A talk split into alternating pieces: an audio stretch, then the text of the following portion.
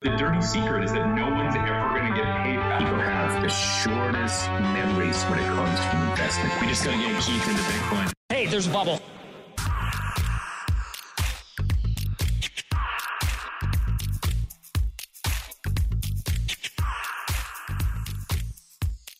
Welcome back to Loonie Hour, episode 34. As always, joined by the three amigos. We've got Rich Dias, the Tom Brady of Macro, Acorn Macro Consulting, and we've got everyone's favorite boomer, Keith Dicker with IceCap Asset Management.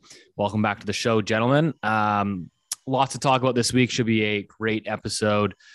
But uh, let's start it off with what everyone was probably looking forward to, paying attention. We had the uh, the Twinkie bet on the line. Of course, we all had 50 basis point rate hike from the BOC consensus.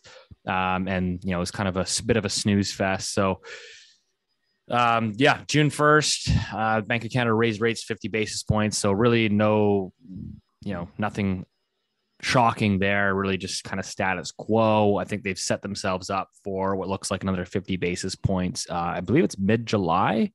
I don't know if anyone's got that in front of them, but so we'll have another probably 50 basis points in July. There was no press conference following Tiff Macklem's comments, so we didn't really get to, to hear from the big boy there, but uh, we did get uh, some updates today from uh, sort of his one of his chief of staff there. I don't know what you'd call him, but um, you know he's definitely coming a little on the more hawkish side. Uh, Beaudry, is it Tim or Tom? Tim, Buck, I don't know. Doesn't really matter. He sucks. Um, anyways, he's basically, you know, came out with a pretty hawkish statement. Beaudry says Bank of Canada is resolute to bring down inflation. Bank of Canada indicates policy rate may need to move past 3%. Of course, we're at 1.5% right now. Um, more likely rates rise to top of the neutral range or beyond.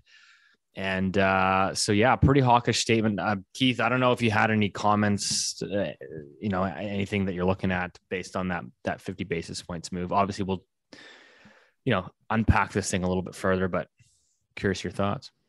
Well, first of all, I was the only guy in, in the world waiting for the presser to start, which I discovered very quickly. There there was no presser yesterday, and uh, so that you know that was fun um, you know, so when there's no presser, no opportunity for Q and A, you don't get to, you know, fill in the blanks, you know, in, in the lines of the statement that comes out. So, uh, and again, we always encourage people if you have a chance to hop on, listen to the Bank of Canada presser when they have it, or the Fed, or, or the ECB. Like, it's really interesting to hear how they interact with uh, people asking questions, and you never know something unexpectedly comes out. But yesterday here in Canada, there was that opportunity wasn't there. And uh, so the next meeting is July 13th that, that you're asking about there, Steve. So the one, so because there's no presser, then everybody who has access to the statement, they'll try to analyze it and, and interpret it this way or that way. The, the one interesting point that came out, uh, one or two guys, and then it starts to snowball a bit. They're now suggesting that the Bank of Canada is hinting that they might raise rates by 75 basis points at the next meeting. Um, so we'll we'll see. Maybe that's the Twinkie bet coming I've up. got a have got a hundred dollar bet uh, with a Twitter uh, follower. Actually, we we bet we bet a hundred dollars on June first. Uh, he was betting for seventy five beeps, so I I won that a friendly donation to the SPCA, and I have another one with him, same guy uh, for July. He's also uh, doubling down on his bet for seventy five beeps. So uh, the SPCA is is really the, the benefactor of all these rate hikes right now. Um, but Keith, I actually had a question for you um, because you said on Twitter, and you never responded to any of the tweets, but uh, you said you had a really good. You said, "Can you connect me with a reporter because I have a really good question for them to lob to the Bank of Canada." I don't know if you're able to uh, share that. You can do a role yeah, playing we'll, game. Keith can ask the question, and I can pretend I'm Tiff Macklem. okay, let's let's let's no, let's kidding. shoot with that. It sort of ties in like the whole conversation that we'll. So before I get into that, I will tell you the question that we have, and it's not it's not meant to be a, a funny or quirky question or you know a, a gotcha moment at all. Nothing like that. It's because again, not not all of us have access to the central bank guys for the pressers. So it, it is really tough to get in there. And sometimes the questions that are asked, you know, they're they're expected, right? Um, but just carrying on real quickly though with, with the Bank of Canada, now they're you know, for some reason, some of the analysts are saying, hey, 75 basis points on July 13th. Uh, that would be an incredibly big, shocking event if, if that happened. So, just as a couple of months ago when they did zero rate hike, because I think uh, Rich Dias was the only person in the world who said they wouldn't raise rates and everyone else thought they were going to. If they do 75 at, at the next meeting, then it's again, it's, it's, it's that kind of moment. Uh, but they were very hawkish with everything they said in this statement. And, you know, we'll continue to go down that path. Well, what's also interesting is that this week, the, um, well, over the last week, a lot of the members of the US Fed or the Federal Open Market Committee, they've been out discussing the same concepts. I just want to explain something that that's it's really important for everyone to understand the way the Fed is set up. It, it's a big collection of a, a, bunch of individuals. I won't go into how it's it's set up, but it's it's it, it is set up this way. But there's a rotating basis on who gets the vote on the policy, on the monetary policy. And then other people they attend all the meetings, but they're not allowed to vote. The sort of like alternate members and the schedule is is on their uh, is on the internet you can see like for example i think this year the uh, federal reserve bank of atlanta that, that's one of the guys he is not a voting member i think next year he'll roll back on and, and stuff like that you have to know who has voting um, rights and then who doesn't when they're out there talking their book. So this past week, you had uh, Bostic. He's with the Atlanta Fed and then you had uh, Waller. I don't know who Waller's with. It, it might be Richmond, something like that. Um, so Waller was incredibly hawkish this week, saying, "Yeah, we need to be very aggressive hiking rates. Maybe we'll hike even more to what the market is expecting." Similar to what the Bank of Canada came out with. And then you had this this, this other uh, this this other guy, Bostic. He's gone the opposite. Said, you know, maybe we should pause at the next meeting. Maybe we don't need to raise rates enough. And again, like you have two of them out there. You know, the, the strongman poll, like they're trying to get you know the market sort of leaning on each side, trying to make people feel a bit more comfortable, maybe. But the, the, you ignore what Bostic is saying, and you have to watch what Waller is saying. What Waller is saying, hey, we're going to continue to raise rates, and we'll be aggressive about it. And that's the same message we got from uh, the Bank of Canada yesterday. We'll also jump over to the ECB in, in a little bit. Back to the question though, for the for the uh, yeah, my famous Twitter feed. By the way, I, one, one person replied, I think they were able to make an introduction for me, but there was no presser. So it was it was kind of stupid on my side. Um, it's come to my attention. So that in the with the Americans, you know, their balance sheet is nine trillion dollars. So you find that online. It's not a. It's like eight point nine something. So that's up. That I think just for context, that's up from I believe it was what one trillion pre global financial crisis, and so now we're at nine. Yeah, um, it's gone from one to nine, like over what, 14 years, 13 years. And so just an incredible, if you see that, I think I have the graph on my Twitter feed, I pushed it out.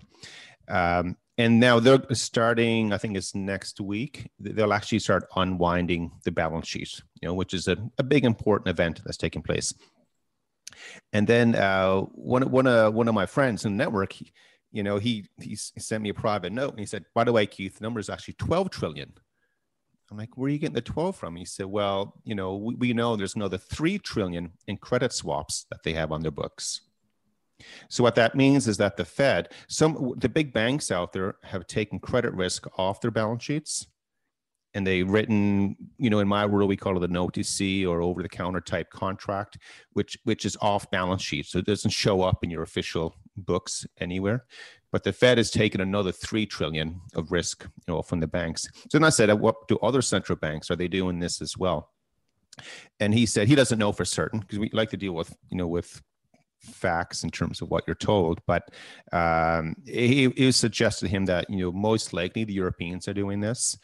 So my question would have been for the Bank of Canada: do, do you guys have any credit swaps off balance sheet for the Canadian banks that's not disclosed? Boom. Yeah, which has been a really good, a really interesting question. no, they would get the hell out of the room. They would know what it is, uh, of course. But yeah, but again, yeah. those are the kinds when we get into extreme moments. That's what central banks are, are doing. You know, so do you think? To, sorry, Keith. Do you think that they do? Do you think that they do? I, I don't know. I, I I don't like to make a, a, guess. You know, I like to see what's the probability of it. Yeah. You know, I, I know they bought mortgages from the banks there a couple of years ago. They did that. They provided other kinds of support, but um, I don't think the Canadian banking system has been in that same situation of the American system. So if, if they did, it would be like an, an incredibly large surprise for everyone. If they didn't, it, it shouldn't be. But the point is, though, those are the kinds of questions that should be asked. You're going to get a shadow band here. yeah, our fa- our viewers dropped from twelve down to three. Uh, my mom won't stop listening. God bless her. What's Rich? What's uh? What, what do you got? Any commentary on this? Yeah, I think um, two things I thought really stood out for me. One was that we're back to the 29, we're almost back to the 2019 high um, of 175 on the main policy rate, which sort of I know I, I know this sounds silly, but it sort of snuck up on me. I don't know wh- why, but I just was like looking at I was updating my I was updating my chart pack and and and I just like we're 25 basis points away from where we were sort of in 2019 and yet the entire world is collapsing around either real estate markets you're seeing editorials come out I mean, I read one that just it just made me crazy about how you know we need to pump the brakes on the rate hikes and this and that, and you know, meanwhile, real interest rates, which is adjusted for inflation, you know, continue. I mean, some measures it continues to sort of um, get lower and lower. It is certainly very negative. Um, and so I just was like, you know, I feel like the messaging somehow versus the reality sort of split for me in, in, a way that just I know is silly for me to admit, but it's true. I just sort of caught me off guard, even though I look at this shit every single day. Um, and so yeah, so and then just to give some some more context, you know, the the, the previous high before that was in 2009 and it was about 4.5 2000 end of 2008 uh, 2000 was it 4.5 and there uh, real interest rates it was the last sort of time real interest rates were positive. It's not a coincidence that we have a huge housing bubble after real estates are negative that's a conversation for a different day. The other thing that stood out for me was um, it's sort of an admission of, of guilt i think what we're seeing and it's it's kind of welcome as far as I'm concerned. I think when you screw up, and I screw up all the time, not all the time, but fair enough, it's important that you just say I screwed up, and you work to correct it, acknowledge the problem, and move on. And I think that, that them flirting with the idea that they want to raise interest rates by 75 basis points, I think is sort of an admission of guilt. Um, I'm not exactly sure they'll ever come out and say it, but to me, I think that you know, reading between the lines, um, that's that was my takeaway. And then obviously seeing Janet Yellen come out and literally admit guilt with respect to getting the inflation thing wrong. Um, you know, now Republicans in America are like, you know, mocking her and saying that she should be kicked out of office and blah, blah. I disagree. I think she deserves a round of applause. I think if more central bankers and more governments came out and said, we screwed the pooch, here's what we, th- we thought it was a good idea. We were wrong. We're adjusting our thinking, our belief, our understanding you know, there's like a great um, John Maynard Keynes quote. You know, it's like when the data changes, I change my mind. What do you do, sir? And I think that this idea that you should be uh, admonished or made fun of for changing your mind or missing admitting that you fucked up, I think is a terrible, ter- terrible precedent to set in our technocrats at the minimum, and definitely in our politicians. Well, so I think that the fact that Janet Yellen came out and said that, I think is a great thing, frankly. Uh, sorry, Steve, go ahead. Well, I mean, that's a good good point to interject because I uh, admittedly, obviously, you know, as we were, we're dunking on uh, Scotiabank for eight rate hikes at the beginning of the year. We're now at technically, I guess we're at five because there's those two fifties plus mm-hmm. the one five. I think we had three or four. So it's too early to me to give them a victory lap. I mean, Scotiabank also said that they were not going to see a decline in house prices, which I'll touch on briefly. Um, so they might actually be, they might actually get it right to eight, but I think not without crumbling as we talked about, you know, crumbling markets. And I think that we're already seeing that, particularly here in the Canadian housing space. Um, because, you know, just a quick stat for everybody. So, depending on where you are, like obviously I'm in Vancouver. So, if we look at the suburbs of Vancouver, which is we call it the Fraser Valley, um, that's really where most of the, the expected froth was. You know, the pandemic, everybody worked from home, so move, you know, 45 minutes out from the city. Um, May home sales just came in, so they were down 54% year over year. 54%. Um, that is like a tremendous drop. I know that we're talking about a year over year base effect of like record home sales last May, but to get to see volumes get cut in half, like that's going to hurt because you have to think about it from the perspective of like, I just work in the industry, so I see it, which is like all the hiring that's been happening over the last like 12 to 18 months because everyone's like, so every realtor now like has a full-time assistant. Every big bank is uh, i was just talking to one of the big banks. They they doubled their mortgage broker account over the last 12 months like always at the top of the market. So like you know like now all of a sudden like the volume's drying up like those people are going to be the first to get cut.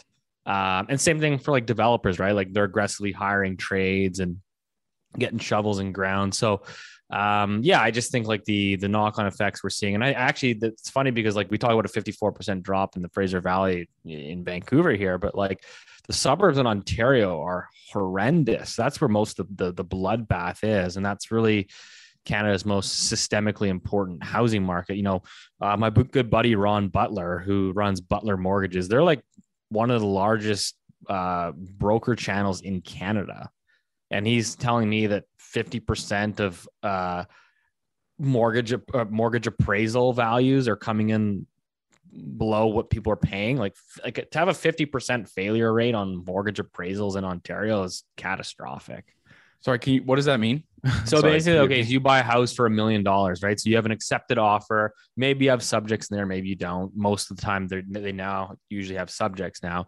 So you pay, you make an offer to purchase for a million dollars, and the, the appraiser goes in there to, to appraise the value to, to confirm the loan, and he says, ah, it's only worth 950. Sorry, sir.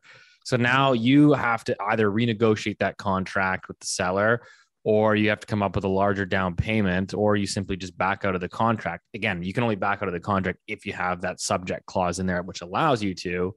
Um, so we're just seeing what it's just it's it's it's basically just a further tightening of like financial conditions. Sorry, can I ask one more dumb question? What authority does the appraiser have? Like, if you and I agree on a number, one, isn't that the only number that counts? Like, yeah, why does the, the why is the appraiser allowed to come in and say, no, no, that house is only worth 0.5?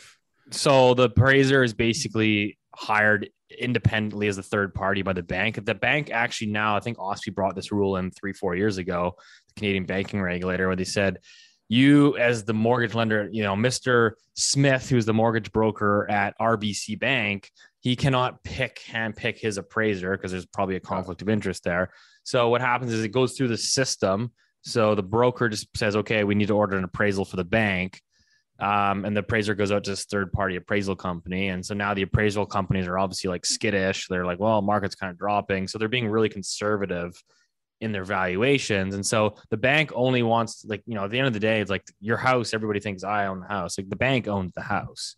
Um, so they, you know, they don't want to lend, for example, if the, if the house is only worth 950 in the appraiser's eye and the independent eye, then they only want to lend, you know, whatever, 80% of 950. Can I can I give you a, t- tiny story about how I got my flat my flat mortgage fraud? no, this is a true story. So I so I came up to a couple years ago. I came to the five year end of my five year fixed mortgage, and I call up my mortgage broker. Lovely guy. He's done very well for himself. And then he's like, "So, Rich, what do you think your loan to value is?" And I was like, "I don't know. I don't think the prices have gone up in five years." And he's like, no, no, no, that can't be right. And then he's like, I'm, I per, I feel like there was a house sold like two months ago in your area. Let's call the real estate agent. So he like puts the me on hold, puts the guy on speakerphone, calls him. He's like, so what was that house? Oh yeah, okay, such and such number, such and such square foot. Rich, how big's your house? I tell him. He's like, okay, great. And he, that was it. That was the, I swear, that was the appraisal. and so loan to value went uh, down, right? Your loan to value went down which improved my ability to get a much cheaper rate on my mortgage. And the rest is history. But that, so it's sorry, that was my only experience with having an appraiser. So I was quite sorry. That's why I had. Yeah, no. I mean, what's the funny? The funny thing is though, is like the appraisals never, ever, ever, ever miss. Like, okay, maybe like one out of a thousand.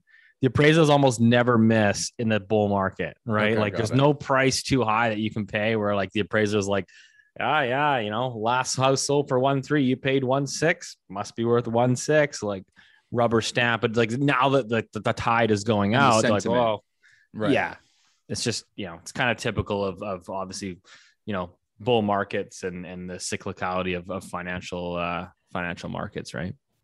And what's what's happening in Brampton? Oh God, yeah, don't bring that up again. Um, the uh, yeah, we're gonna we're gonna avoid that topic for the, for the uh, sensitive listeners here that we have some of them. Um, but yeah, I don't know. Like, what I mean, we'll have to see how this plays out. Like I said, obviously, you know, 50 basis points coming here in July. Do you have an updated thing, Keith? Because I'm just looking at my one of my my uh, bond trader friends here sent me some some notes here. So he was saying that uh, the market is pricing, and I'm not sure which market he's referring to in terms of. I know there's different ways to value uh, rate increases, but so he's got. Uh, a two the market's now pricing in a 2% overnight rate by the by july 13th so that's be another 50 basis points. Basically two and a half percent by september.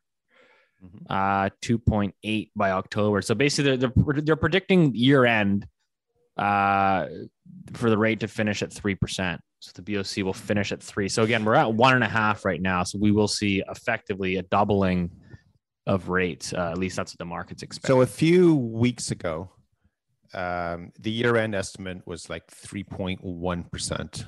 Now it's down to 2.96. Yeah. So what that means, you know, it sounds like we're splitting hairs with things, but it just seems that the the, the Bank of Canada overnight rate it, it should be peaking at the end of this year. That's, that's effectively what it's saying.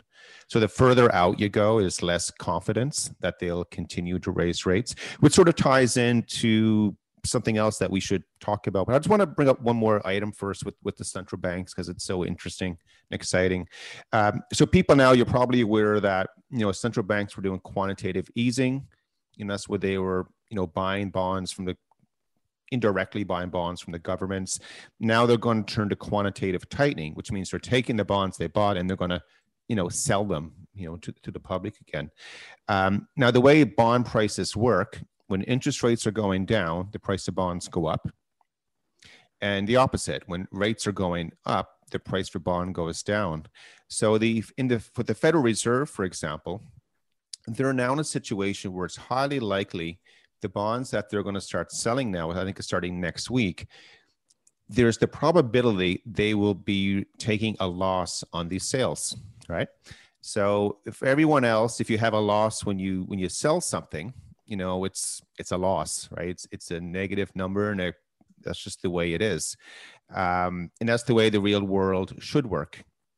Not for the central banks though, because they have a real challenge in that. First of all, with central banks, when they were buying bonds with the quantitative easing program, every time they received interest from because you know they're holding the bond, they get paid interest on it uh, after they deducted money they needed to run the Fed and, and stuff like that, the, the, net change was always distributed back to the Treasury Department. So with the Bank of Canada, the interest they were collecting by holding Government of Canada bonds, they basically took that interest and sent it right back to Ottawa so they can spend it again, right? It's an awesome. So in theory, if if the Bank of Canada bought enough bonds, they could really I oh God! Theory, you know, don't give them any ideas.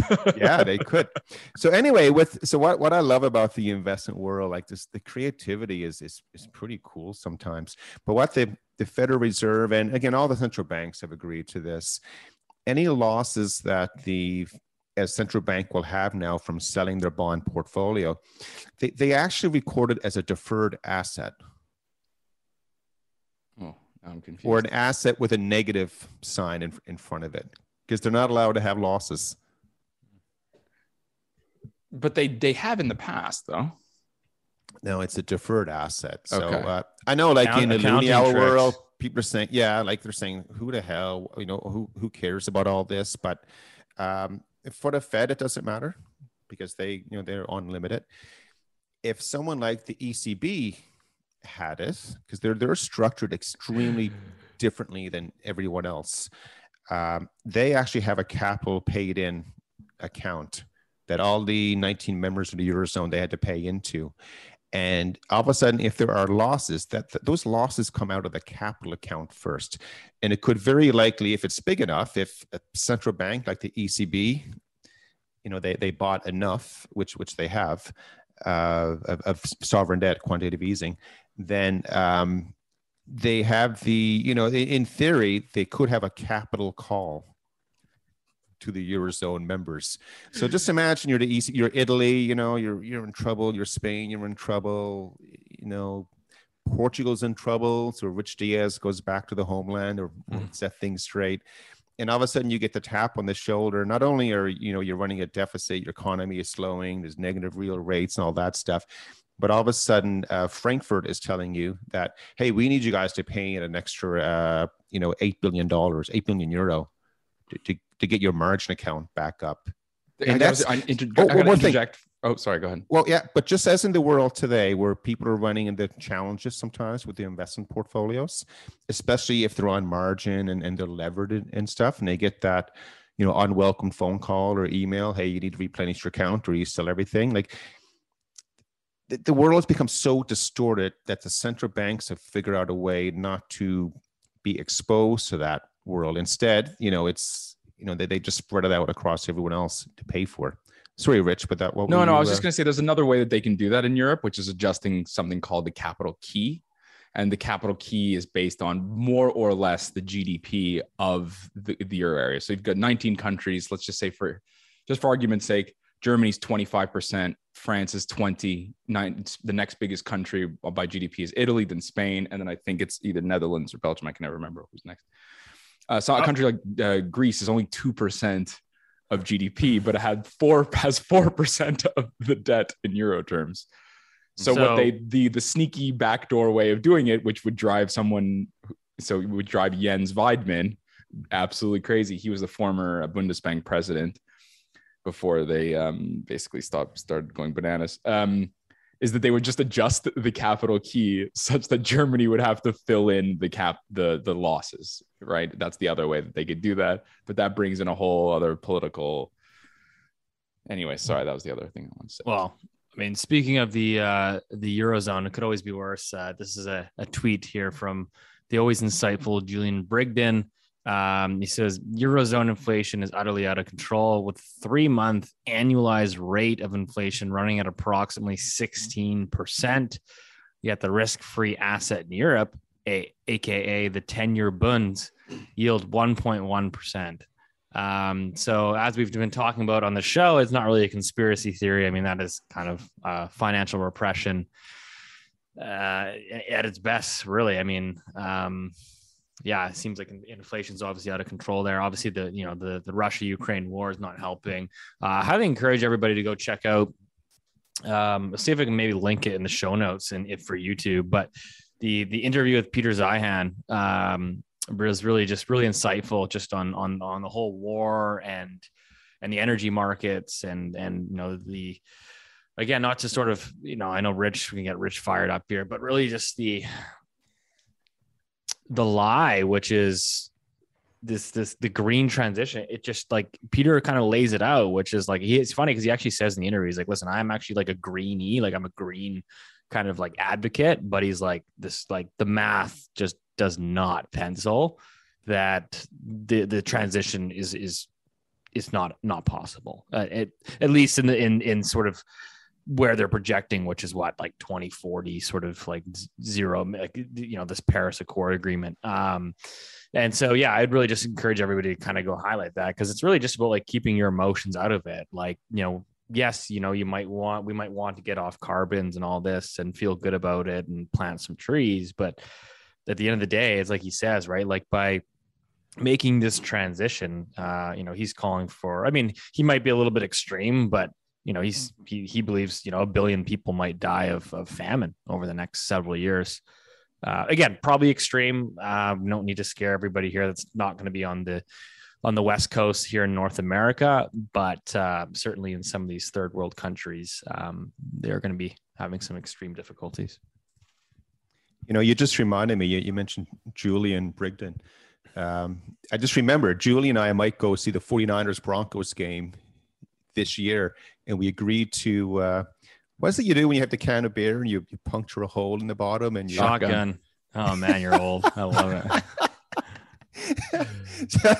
we're, we're on a different chat group together. So, hey, Julian, we'll, we'll do this. And he's like, how do we do that? And then these other guys like chimed in, well, you take it and do it that way. So uh, if anyone's in Denver in like late October, I think you see two old guys doing that with a beer, it would, it would be us. Rich, Uh, make sure to- you stretch before you guys uh you guys are gonna hurt yourselves. someone's someone's gonna have to puncture the hole for them here. Help yeah, out. yeah, because I can't reach that high. That's the uh, the deal. Um, so let's next then.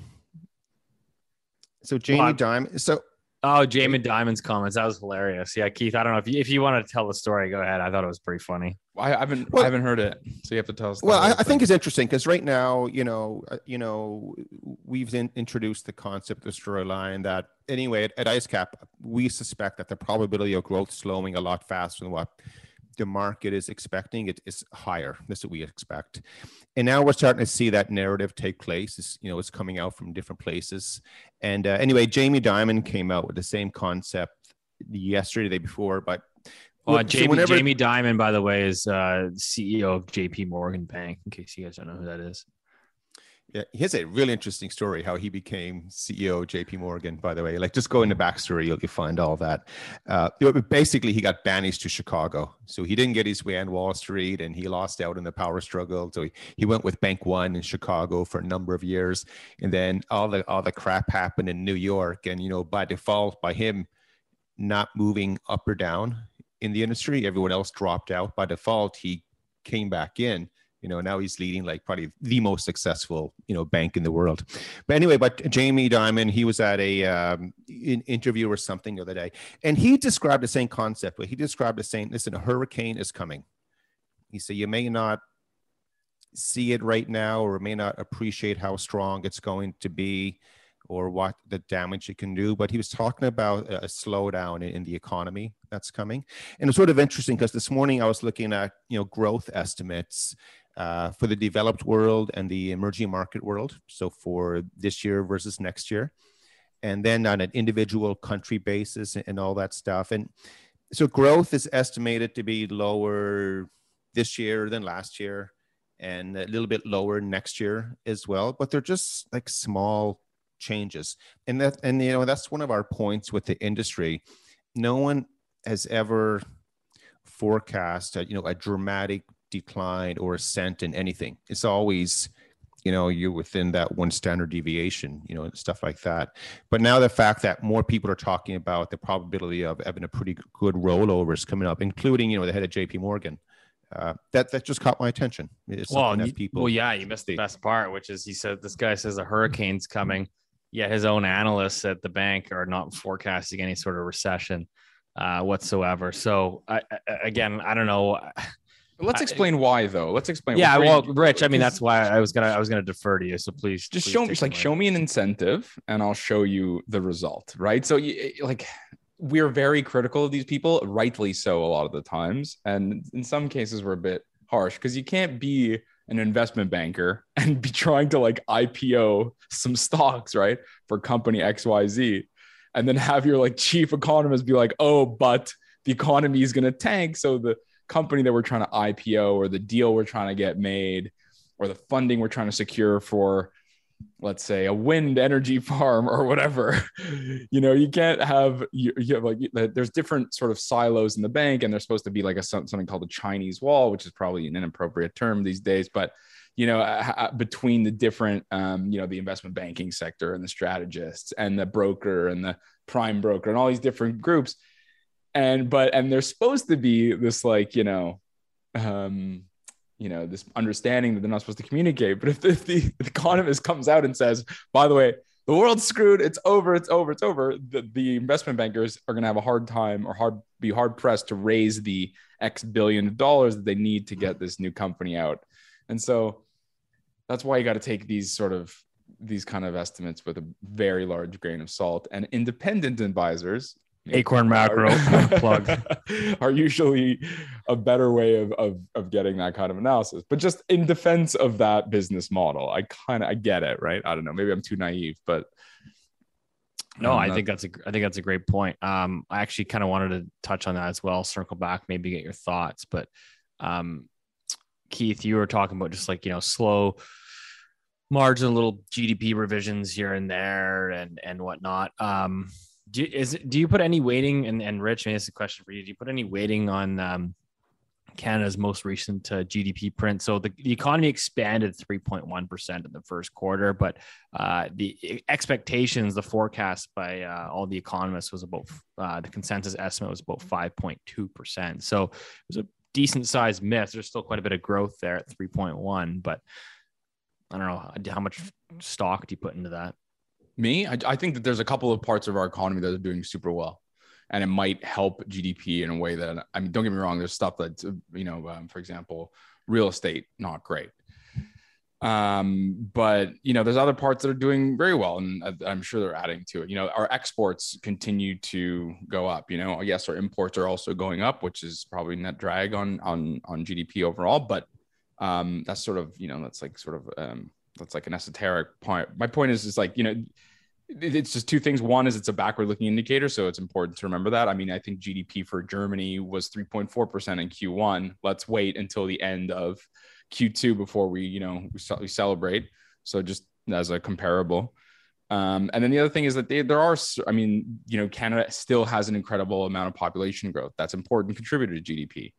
Um, you know, the oil sector is important. The, the manufacturing sector is doing relatively well still um, you know, there's still a bunch of service sector industries that are, are also doing well. Um, and so I, I don't know. I think the, the US is sort of, um, excuse me, the, the Canada is, is the tail. Um, you know, it, it'll be, you know, it is, it is a function of other larger, more important economies. Um, and how those do is going to dictate sort of how, and it might be with a lag. And so well, that, that's important to just. I, I mean, yeah, I guess from a lag perspective, all you can say is like, so Q man, remember Q1, Q1 was like the top, the peak of the Canadian housing uh, bull market here, right? So January, February was kind of the top. In March, we just started to slowly taper off. So in terms of showing up in the data, April, May, June are going to be relatively, you know, Q2 is not going to be great for Canadian housing, and I have to think Q3 is going to look even worse. So uh, I guess we sort of look forward. I think I don't know. My personal base case is I think the the the economy is going to slow tremendously. Um, just and that's pretty much just my own views based on what I see in the housing market. So there's there's just one more thing I think in general, and, and we've met we've mentioned this I think months and months and months ago, and I think you know in many ways the pandemic is over, although some people in this country would really love it to continue. And in other ways, I think it's important to remember that the pandemic is not over not in a you know hospitalization rate but like the, it's the reverberation you know when you throw uh, forgive this analogy, maybe I'm going to garble this, but you know, you have a swimming pool and you throw a, a, a, like some large heavy object in the swimming pool and the waves ripple out, they hit the edge like of the me? swimming pool. You throw me in. what? what? You're throwing me into the pool? Sure. We're throwing Keith into the swimming pool and the, the, the waves ripple out and then hit the, they hit the edge of the swimming pool and they come back. And I think we're still, I still think we're in this, we're still feeling it's only been you know, two years since, or two and a half years since China lied about human to human transmission, right? So um, it's important to remember that I think that there's, you know, in the same way that 2008, what, you know, when you look at the NBER, which is the National Bureau of Economic Research, they say that the recession was two quarters or whatever. But I, I submit to everyone that the recession took really, you know, probably four or five years. I mean, employment, prime age employment took six or seven years to get back to peak. So you can say, Rich, yeah, the recession, two quarters of negative GDP growth were in 2008 9. Those, and yeah, some definition devised by some guy sitting in his ivory tower, fine. But I would submit to you that it took six years when um, in US for to fully recover, to fully shake off the kind of negative side effects of the recession in 2008. In Europe, it was even longer. If you look at real retail sales in Europe, it took almost 10 years to, uh, you know, eight, I can't remember exactly the number, but it took like seven or eight years to recover. And I think, you know, you can, we can, and I think that that's where we start looking at these numbers, say, oh, it's up, it's down, it's, we, we, we're gonna, we, let's say we have, let's say we go into a double dip, quote unquote, recession this year, right? We had, let's say we have two quarters of negative growth. Is that isn't in my view i think what's more important is that analogy where you have the wave go out and then the wave come back in and you we're still letting the water sort of settle at keith sinks as keith sinks to the bottom of the swimming pool never to return i think we're the water still needs to to settle and, and set before I'm I'm ready to start obsessing over growth numbers here and there. Don't get me wrong. I mean, things might happen in the equity market, wars, this and that, things might change. But I think that that's an important consideration that just because someone says the recession, quote unquote, is over doesn't mean people aren't feeling the after effects. That's well said, Keith. Doesn't speechless. Yeah, speechless. Why? Because I just threatened to kill you. As I'm no, sitting I'll here, jump in there after you, Keith. I promise. As I'm sitting, I'm sitting here reading the uh, the Bloom tubes. Uh, it says the headline says Goldman's Waldron warns of unprecedented economic shocks, echoing Jamie Dimon. Um, so I mean, all the uh, all the bankers seem to be jumping on, which is kind of interesting. But that might be a contrarian indicator, by the way. True, true. I don't really, I, I never trust a banker, so I don't know. I don't really know what to make of it. But um, I, I mean, that's certainly certainly my view. I, I don't know. I just definitely feels like a time to to be a lot more liquid and have some cash ready to deploy for some opportunities. Which, well, that's the thing I think that's really important. And credit to Keith for sort of identifying this much much earlier than I, I sort of had to come around to his view, which is, you know, the markets will price this in a lot earlier than the economic data will ever we've talked about sort of bellwether stocks in other pods, but I think it's just again, I think the market. This is why you know I've, I've had to change my view. You know, obviously China, the stupid COVID policy, and then Russia invading Ukraine, which I, by the way, I don't think we talk about enough on this podcast, largely because we don't really know what's going on. But I think we don't discuss sort of the effect on you know wheat prices, which refuse to go down despite the global growth fears. Um, Fertilizer. Yeah, I mean, one of the charts that I was been really, really looking, what I've been looking at is sort of the interplay between industrial metals, which are inextricably linked to growth, and wheat and other grains. But let's just use wheat for example.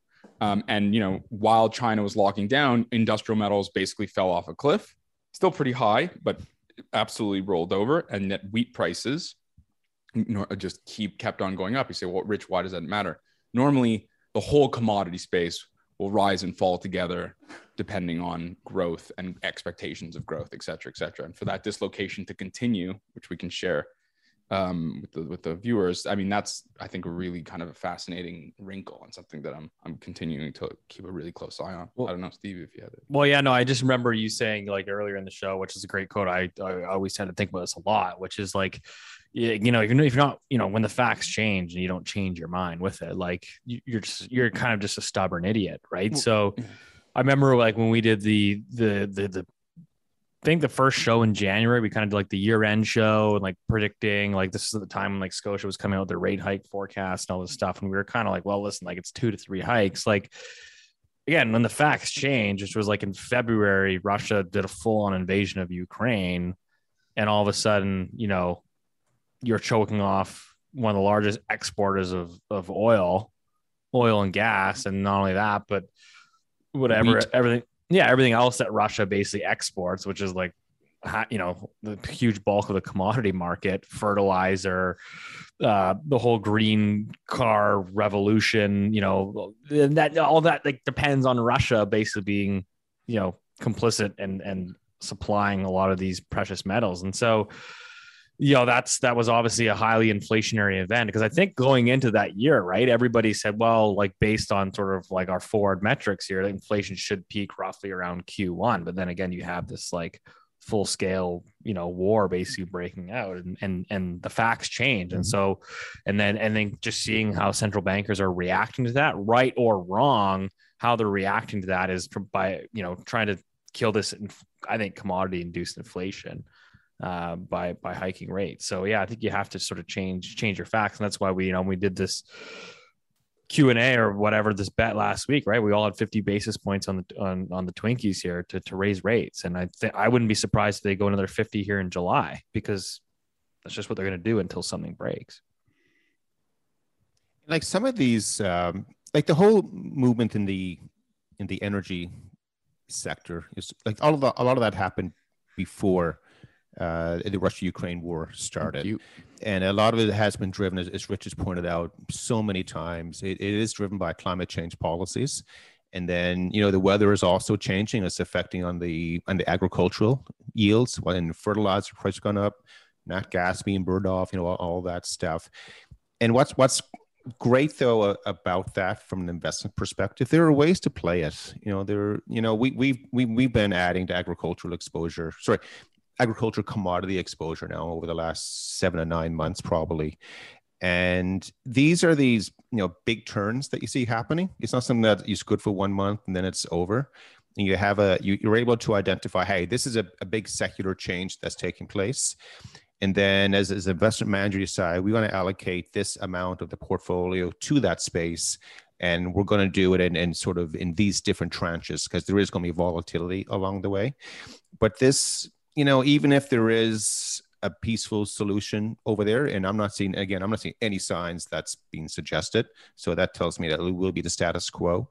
It increases the probability that energy prices, agriculture prices, and then inflation as well you know from the commodity side it, it's going to go higher so a, again from the investment side there are there are opportunities here to protect your savings even grow a part of the portfolio outside of the traditional you know equity uh 60 40 baby 60 40 is what is that that's dead. the balanced portfolio yeah, that's what Canadians have been sold now for 80, 90 years. Like bonds. Sorry, sorry, sorry. During the 80s and the 90s and NDOs. Yeah. I mean, it did that, that that's the that's the tough part about um, us ragging on it now.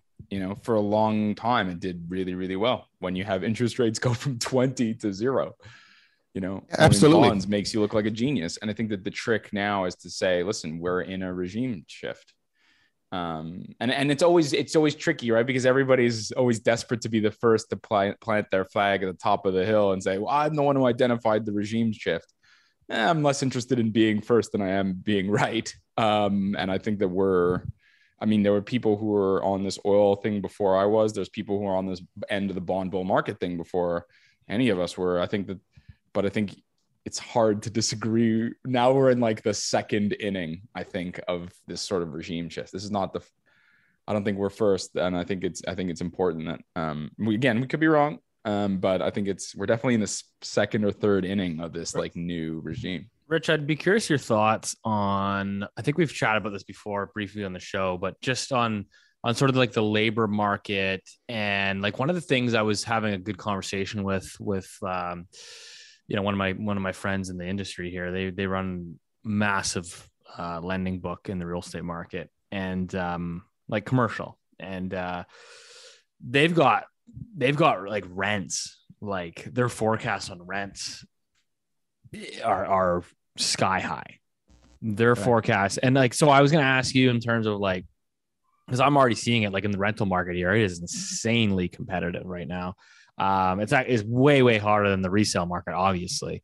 Um, but like, how much of this comes back down to to the labor market? Obviously, wage growth picking up because like people are trying to like you know renegotiate their their salaries, et cetera, et cetera. Um, but also the fact that like a lot of these boomers have now left the, you know, Keith, you know, hasn't left the job market yet, but a lot of them have. And they're never, a lot of them are never really coming back. Right. And that was, that's a huge demographic shift. Um, so do you, do you foresee like, you know, recession or no recession? Do you foresee like just tough to to to fill a lot of these jobs moving forward and like the, the upwards wage trajectory like are we in a basically is the is the bargaining power coming back to sort of the the worker or the laborer as opposed to the corporation? Yeah i mean man that is a tough one. Um i think there's a couple of things. I'd like to split those into two if that's okay. One is the rent thing. I think the rent thing is is directly related to immigration. I think when you come here and you don't necessarily have a bank account or you don't have a, a, a you know you, know people with you know the if you're in the 1% you're probably staying wherever you're from. I think if you're coming here you're probably getting on the lower end of that pay scale. I could be wrong about that but um, you know you're coming here you're renting and i think that that's i think that the massive immigration i think is directly playing into that especially in the cities where everybody goes to right? Let's record record immigration in canada in q1 by the way. Right. And i think that that's not that's not going to stop. And i think that that's that's so that's the first i think that's one one thing of it. And then on the labor side, I'm of the view that countries like in the US, where there's very little immigration relative to history, and um, you do have a demographic kicker, which is we've talked about this before, which is the age dependency ratio. So less working age people relative to the old and the young. I think wage growth is going to be structural. It's structural for two reasons. One, you literally don't have enough people, but also the people that you do have are it's your mismatch, right? We've discussed this before. There's not enough bricklayers, and there's too many people who've done, you know, um, trying not to get in trouble here, have done degrees in universities that may or may not be as as useful or productive as they were as they thought or were told. Um, and so you have the skills mismatch, mismatch, which is the short term, like acute labor shortage stuff. But I think that there's the the the real kicker for wage growth is the demographic thing where you have just you have a lot of people retiring and you don't have enough people to fill those jobs. And the problem is those people who are retiring hopefully don't die right away. They go and spend. So you still have the demand quotient, but you don't have the labor quotient. And then, but in Canada, it's weird, right? Because you have a lot of people coming in to depress those I guess, depress those wages. Although I don't know, I've been told that's not strictly true. So I'm still trying to figure that out. But in in general, I think yeah, I think that there is going to be an updraft um, for wages. Um, I do think that labor, who that's been basically been trounced and has gotten less and less and less and less of the pie for for basically a generation maybe I'm too optimistic. You know, I get criticized for being too optimistic, but I think that the labor is going to eat more and more and more versus capital, and that that happens when you have interest rates rise. You have you know more leftist governments, for better for worse. You have um, literally labor just has a better negotiating position today than it did 20 years ago or, or whatever. That's sort of the way I see it. I think there's a bunch of things that are interplaying, right? You've got skills mismatch, labor, demographic, structural stuff.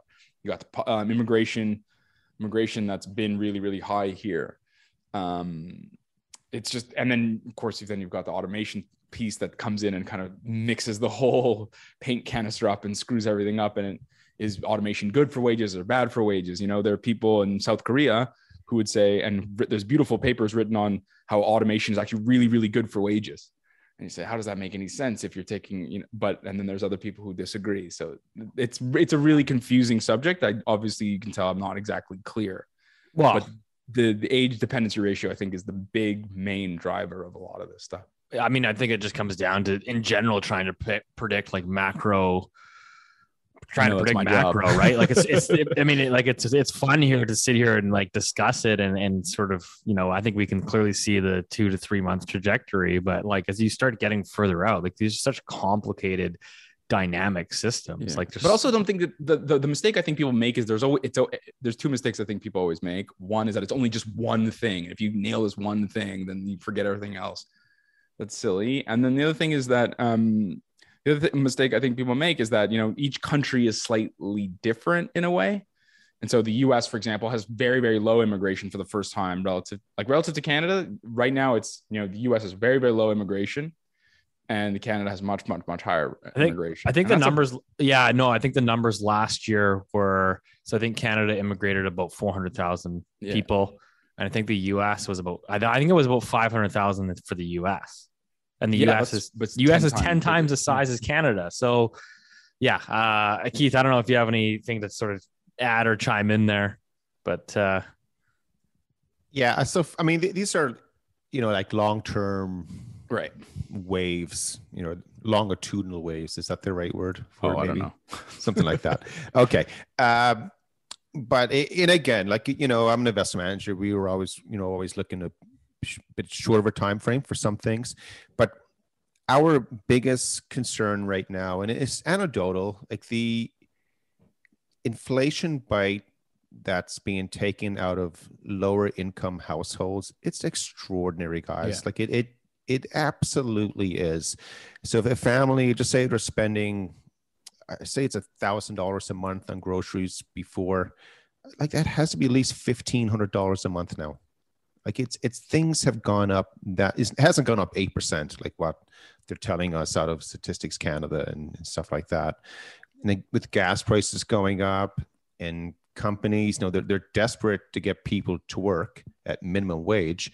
Like you go to the stores and like it's they can't get anyone to do those jobs, so prices are also going up. I, I just think we are headed for this point where demand or discretionary income is not rising.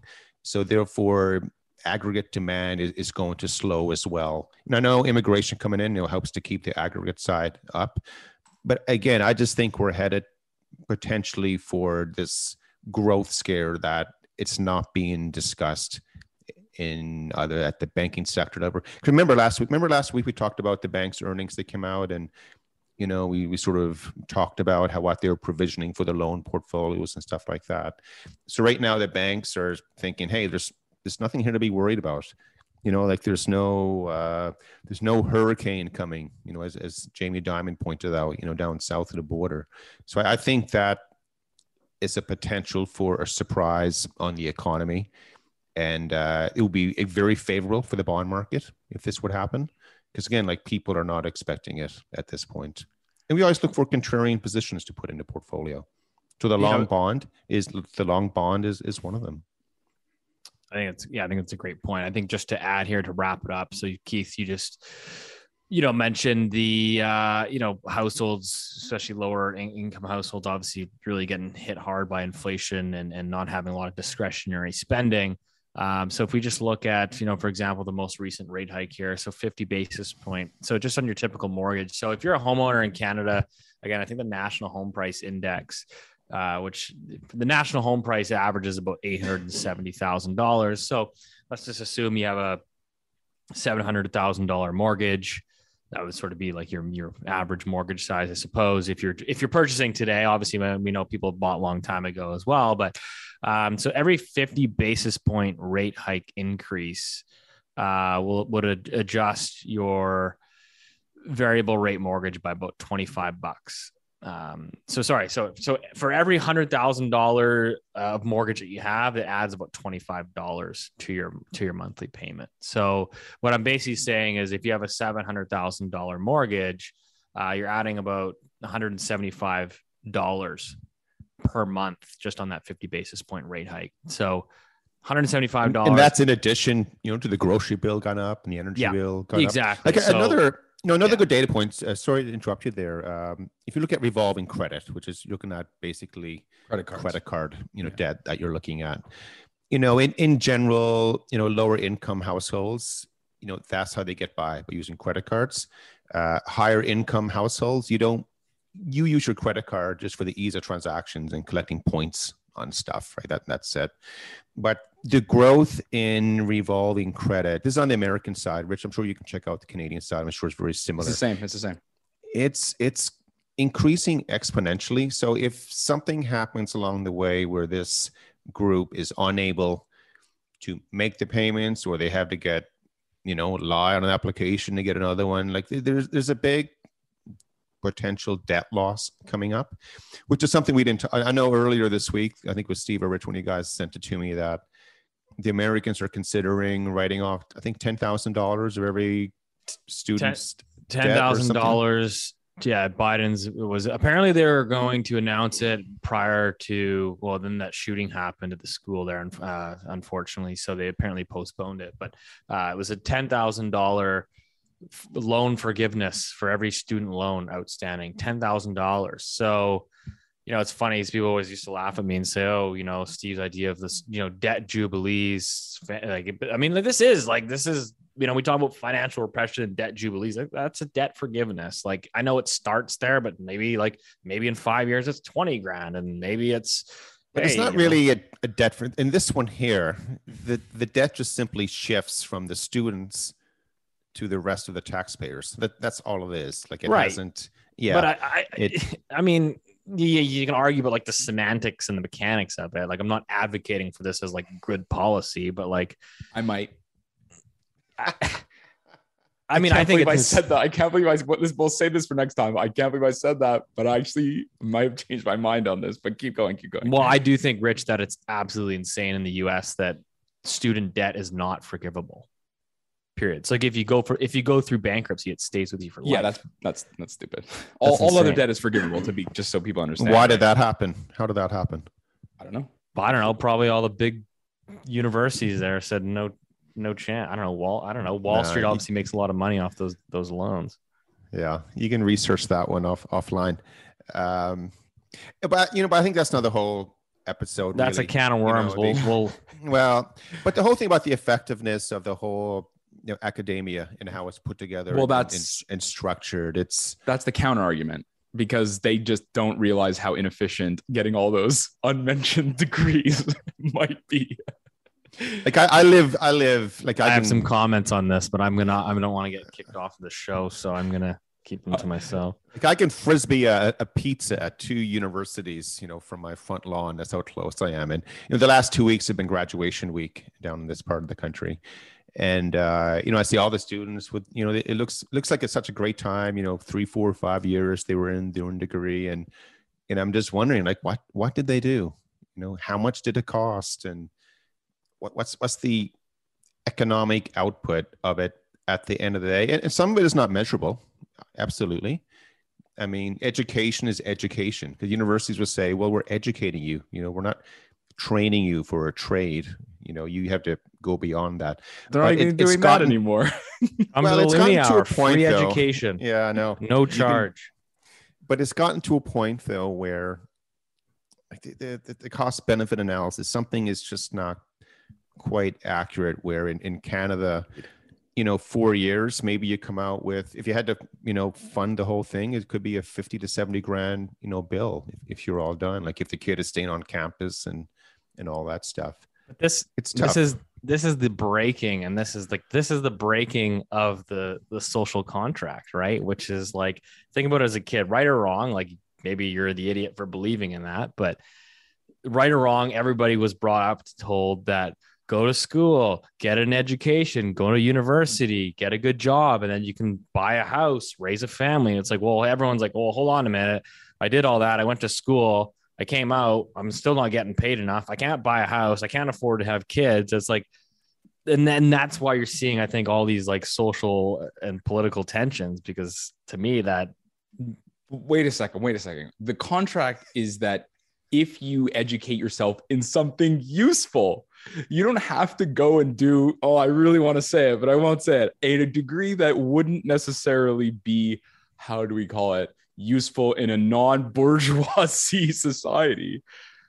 There you Well, it comes down to expectations right? Right. so if, if if you if you become educated in the field and your expectation is that you know you're, you're not doing it to to generate your own wealth or or income it's it's to truly it's at that educational level that, that that's that's fantastic but i do know that you know when i bump into people they, they've gone through academia and multiple degrees and you hear what the degree is in and then the expect the income expectation on their side it's it's completely out of whack with what it would be from a business side you know because you know three of us we run a business.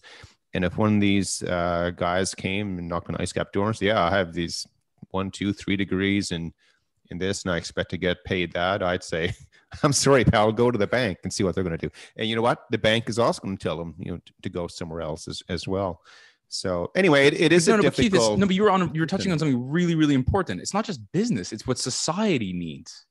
Society needs right now. Let's just say, for argument's sake, bricklayers and welders.